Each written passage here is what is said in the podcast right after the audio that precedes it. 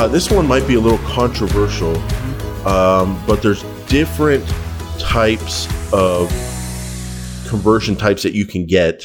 Uh, lead forms versus phone calls, primarily versus scheduling a call uh, versus pu- putting an order in, putting a down payment, whatever.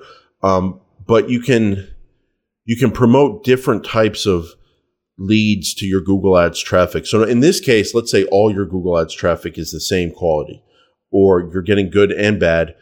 You can use the stuff, the conversion types on your page to drill down on what kinds of leads you get. Maybe you think calls are better than forms or vice versa. Can you kind of speak to that?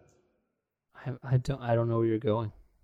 Oh, sorry. Well, what, what I was saying is Not like some you. people, I've gotten feedback from clients that sometimes say, Hey, if I get a lead form, that person is actually more serious than an impulsive person that just called Ah. me. So if you have to target, which uh, and it's fine. A lot of cases we do. If you target a general keyword like movers near me or payroll software, using your website to kind of get more of the better quality leads, if that's a type of lead that you get versus other type of leads. So Okay. Is that, I- am I coming in clear? Yeah, yeah. So, so for example, here's a good and bad version of that.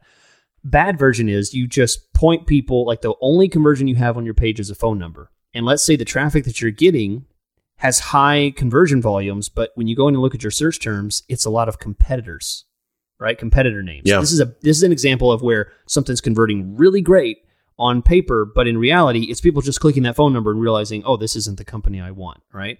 Yeah. A, good example of that would be um, that same situation would be someone who does a service where it's an emergency kind of thing. You know, my my my water is broken on my fridge, or you know, s- some gas is spraying out of something or another. You know, some kind of thing in home service where it needs to be just a phone number. There should not be a form, right? Because if it's a Mhm. form, it's not really an emergency, and that's not the value of the kind of traffic you're wanting to bring. So, hopefully that solidifies the So you can you can think about that, um, and you can use the design of your pages to kind of influence uh, the kind of leads you get. And one example I've talked with with a client is they've told me, "Hey, actually, when someone fills in the lead form, believe it or not, they're more serious than impulsive people Yeah. who just call and want an answer Yep. to their problem for free." And so we promoted um, contact submissions, uh, both in the ad copy and on the website and the placement of the form and the minimalization of the phone number. But at the same time, um, you want to be careful with that because maybe you don't want to give up on different types of leads that you can get because then you might be influencing customer experience and possibly that could have a landing page quality score issue. Um, but at the end of the day, like we said earlier, you're not judged on quality score, you're judged on money in the bank when it comes to business. And maybe you can take a ding on quality score if it means the leads you're dealing with are going to convert into paying customers better. So you have to think about that